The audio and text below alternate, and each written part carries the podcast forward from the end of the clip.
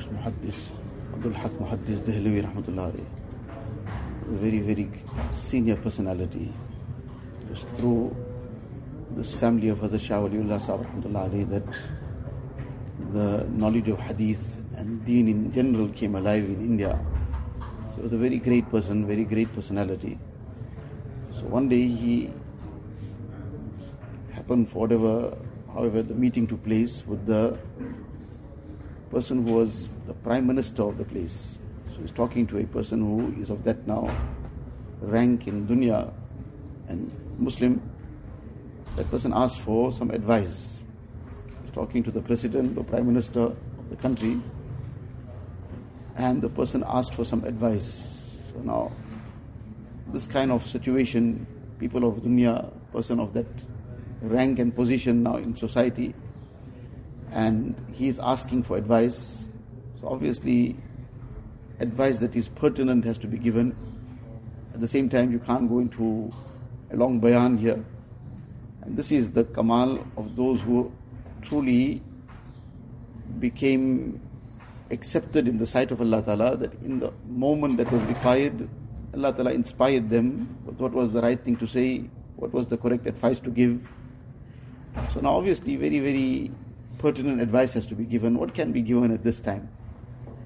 So he told him three things, and if one considers that these three things, now he's talking to a person who has Iman, Alhamdulillah, but at the same time he is in this position where generally people they become prone to many things. They become prone to oppression, become prone to just being neglectful, not being concerned about what is their own akhirat or worried about the akhirat of others, etc. The first thing he said to him that be very conscious about ikhlas. I was talking to a person who's on that level now. If somebody tells us, look, whatever you're doing, on a one-to-one, the person gives us advice, whatever you're doing, you please be always conscious of ikhlas. Unfortunately, sometimes or many times we might take little offense at that. Whereas they cannot be better advice. We'll take offense at what this person thinks about me, that I'm doing it without ikhlas. Whereas there isn't a time when we can claim that we have done it with sufficient ikhlas. So that is a very, very pertinent advice for all times. And this person took it very well, he accepted that. So first thing he said to him, always be conscious about doing everything with ikhlas. Don't ever let any other ulterior motive come in. Now, obviously, on that level, there are so many things that are done all the time in terms of people's issues and people's affairs. But in that too, ikhlas. Ikhlas is not only confined to salah and tilawat and other dini amal that we understand as ibadat, but every aspect of life. Whether a person is dealing with somebody else, whatever the dealing might be of whatever sort, but that must be based on ikhlas. Mustn't have any ulterior motive in it.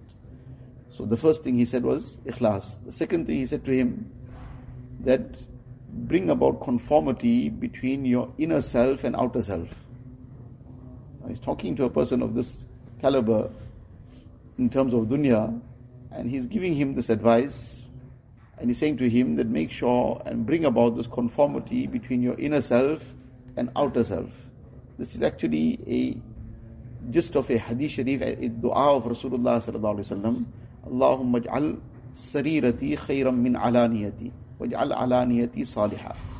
Ya Allah, make my inner self better than my external self and make my external self also good so many a times the external self is very presentable the external self is a picture of piety external self is a picture of all conformity with Allah Ta'ala's commands but is the inner self also the same?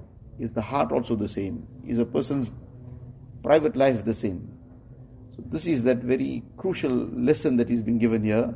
That the more important thing is the inner self. And yes, uh, waj'al alaniyati saliha.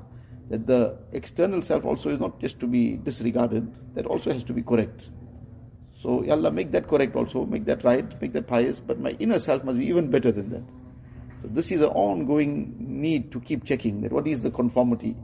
Is my inner self, I'm presenting a picture of goodness, but is my inner self also good?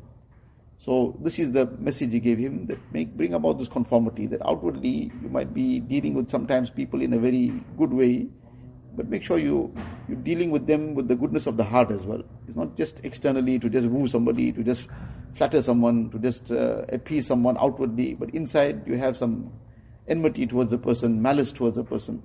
You're smiling at the person, but your heart is cursing him. That's not the way that a mu'min conducts himself.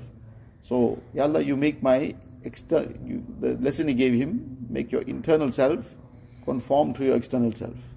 And the third thing, he said, keep in mind all the jaza, jaza, retribution, compensation. There's jaza for good, hal jazaul ihsan illa ihsan, and there's jaza for evil as well. In other words, whatever your actions are, be conscious of what the what the outcome of this action will be in akhirat. And that is the motivating factor for a person to do what is supposed to be done if he has istihzar, consciousness of the rewards of amal. And that is what will stop him from sin if he has istihzar, consciousness of the punishments of the sins.